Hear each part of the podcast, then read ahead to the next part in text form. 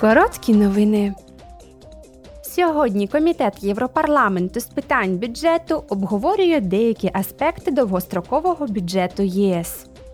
Комісар ЄС Йоганнес Ганн спершу запропонує структурне рішення щодо фінансової допомоги Україні у дві тисячі двадцять третьому році. Євродепутати також обговорять і винесуть на голосування ініціативу Європарламенту про виділення сімсот двадцять мільйонів євро з Фонду солідарності ЄС країнам ЄС. Депутати Європарламенту хочуть, щоб бюджет ЄС був стійким і готовим для нових викликів, оскільки існуюча система не була призначена для того, щоб справлятися з останніми подіями, як от війна в Україні. Сьогодні Комітет Європарламенту з питань громадянських свобод, юстиції та внутрішніх справ проводить публічні слухання на тему «Правоохоронні аспекти спостереження в громадських місцях».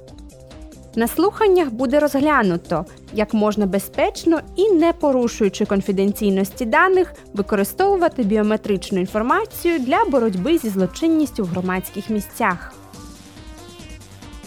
Сьогодні Комітет Європарламенту з питань прав жінок і гендерної рівності та Комітет з юридичних питань спільно проголосують за рекомендацію до другого читання директиви «Жінки в радах директорів».